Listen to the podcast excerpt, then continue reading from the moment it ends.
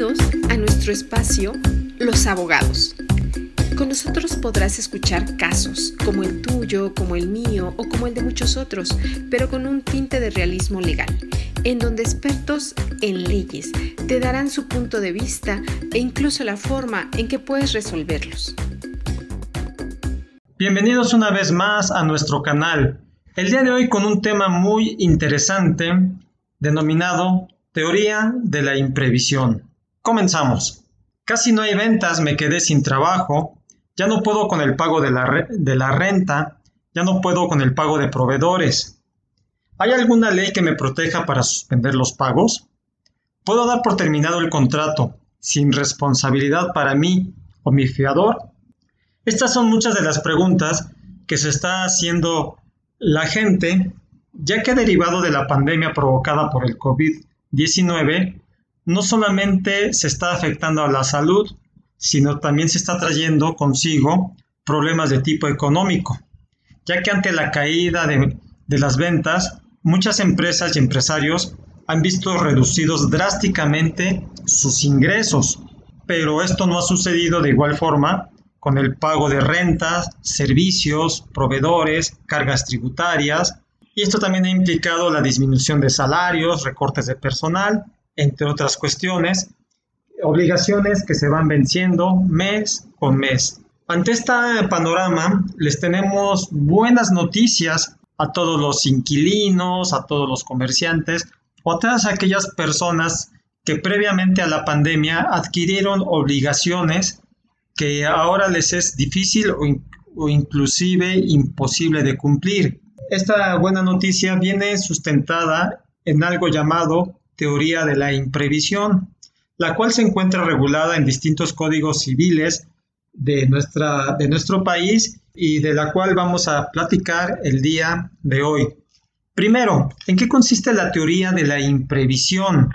Se refiere a la posibilidad de extinguir o modificar por acuerdo de las partes o judicialmente las obligaciones de un contrato sujeto a plazo, condición o tracto sucesivo como consecuencia de la existencia de hechos posteriores que modificaron sustancialmente las condiciones bajo las cuales se contrajeron originariamente las obligaciones. Esta teoría tiene su base en que en el momento de celebrarse un contrato había buena fe de las partes y atendían a las circunstancias que en ese momento imperaban entre ellos. Pero si posteriormente existen hechos que cambien sustancialmente las condiciones y esto les hace imposibles eh, cumplir con lo que ofrecieron, existe la posibilidad jurídica de que se pueda disminuir dichas cargas o inclusive se puedan terminar. Y para todos es sabido y es reconocido que antes del mes de marzo era difícil prever primero la existencia de una pandemia como la que hoy estamos viviendo con el COVID-19 y mucho menos proveer las consecuencias económicas que esto iba a traer y con ello la imposibilidad de pagar salarios, proveedores, eh, rentas y otras tantas cosas más. Si firmé un contrato de arrendamiento antes de la declaración de la pandemia, ¿estoy obligado a cumplirlo en su totalidad? En principio sí, sí estás obligado a seguirlo cumpliendo hasta en tanto no exista modificación acordada por las partes o decretada por un juez. Si como comerciante firmé un contrato de suministro antes de la declaración de la pandemia, ¿estoy obligado a cumplirlo en su totalidad? Sí, sí estás obligado hasta en tanto no exista modificación acordada por las partes o decretada por un juez, pero en el caso de comerciantes, sí es importante señalar que el artículo segundo del Código de Comercio señala que a falta de disposición en el propio Código de Comercio o las leyes mercantiles, serán aplicables a los actos de comercio las normas de derecho común contenidas en el Código Civil aplicable en materia federal. Ahora bien, esta teoría de, la imprevisión de la cual hoy estoy hablando se encuentra regulada en las legislaciones locales o del fuero común, por lo que en caso de intentarla o ampararse en la reducción de las obligaciones en ella, pues deberá ser valorada e interpretada para el juez para que se pueda beneficiar el comerciante de las mismas. ¿En qué casos puedo solicitar la modificación o extinción de mis obligaciones contractuales? Dicho de otra manera, que se me disminuyan las cargas de renta, de pago a proveedores. Bien, en aquellos casos en los que, como consecuencia de la crisis económica provocada por la pandemia, circunstancias extraordinarias de carácter nacional que no fuesen posibles de prever, las condiciones resultan más onerosas para alguna de las partes, como podría ser la disminución o pérdida de los ingresos, que hagan imposible seguir cumpliendo con la totalidad de las obligaciones. ¿Cómo debo proceder en este caso? Bien, el perjudicado por las nuevas circunstancias, que son sustancialmente distintas a las prevalecientes en el momento de la contratación, tiene la posibilidad legal de solicitar al otro contratante que se modifiquen las obligaciones contraídas para lograr un equilibrio en las mismas o incluso se den por terminadas. ¿Existe algún plazo para solicitar la modificación del contrato?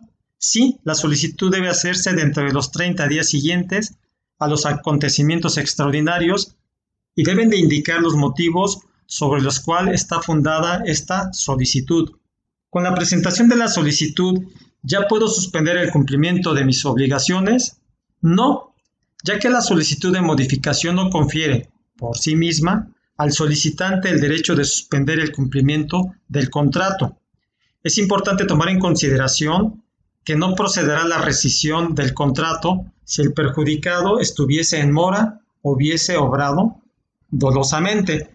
Por lo tanto, lo recomendable es seguir cumpliendo hasta en tanto no se acuerde o se decrete la modificación. ¿Qué plazo tiene el otro contratante para resolver la solicitud? Tiene un plazo de 30 días contados a partir de, la fecha de recepción de la misma. En caso de que no se llegue a un acuerdo con el otro contratante, ¿cómo debo de proceder? Bien, en este caso, el solicitante tendrá derecho a dirigirse al juez para que dirima o resuelva la controversia.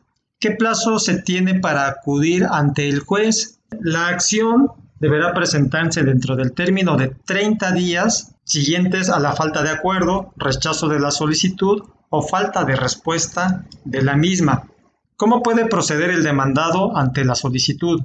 Si se determina la procedencia de la acción por ocurrir los acontecimientos señalados, circunstancias extraordinarias que modificaron sustancialmente la relación, el demandado o solicitado podrá escoger entre la modificación de las obligaciones con el fin de restablecer el equilibrio original del contrato, según lo determina el juez, o bien la resolución o terminación del contrato. ¿A partir de qué momento surten efecto las modificaciones al contrato, ya sea eh, decretadas por un juez o, o por acuerdo de las partes?